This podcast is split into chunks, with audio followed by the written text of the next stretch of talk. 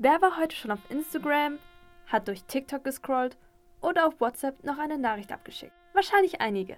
Die sozialen Medien bieten uns eine Plattform zum gegenseitigen Vernetzen. In ihnen werden Freundschaften geschlossen, es werden Beziehungen eingegangen oder sie werden für die Werbung genutzt.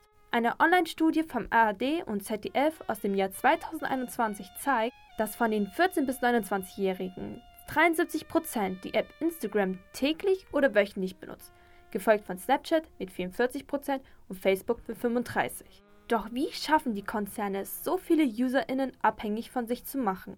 Durch Manipulation, also Einflussnahme, werden die BenutzerInnen so lange wie möglich auf den Online-Plattformen gehalten. Das schaffen sie durch verschiedene Tricks.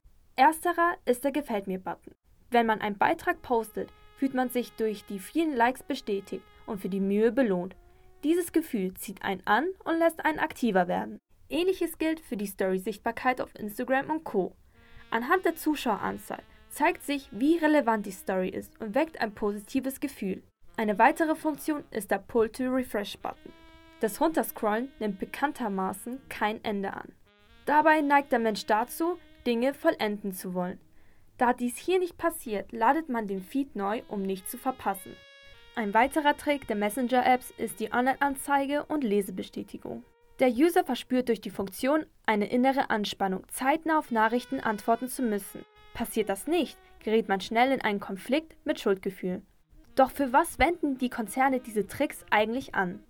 Der Ex-Google-Mitarbeiter Tristan Harris hat in der Netflix-Doku Das Dilemma mit den sozialen Medien gesagt, wenn du nicht für das Produkt bezahlst, dann bist du das Produkt. Die für uns kostenlosen Plattformen wenden ihre Tricks an, um Profit aus den UserInnen zu schlagen. Denn die Konzerne sind die VerkäuferInnen, die Firma, die die Werbung machen möchte, die Kundschaft und wir, die VerbraucherInnen, das Produkt.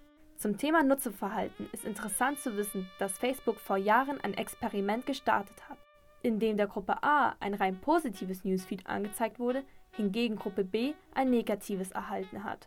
Die Launen haben sich auf die UserInnen übertragen. Sie haben Beiträge nach der Emotion, die sie im Newsfeed bekamen, gepostet. Eine weitere Gruppe wurde ein Feed ohne jegliche Emotion angezeigt. Diese Probanden haben weniger bis gar aufgehört, Facebook zu nutzen. Das zeigt, wie wichtig das Empfinden ist. Besonders junge Leute werden durch Manipulation versucht, abhängig gemacht zu werden. Die Konzerne nutzen die UserInnen für ihre Daten aus. Im Gegenzug erhält man die kostenlos nutzbare Social-Media-Plattform. Doch ist es das einem wirklich wert? Das muss jeder selbst entscheiden.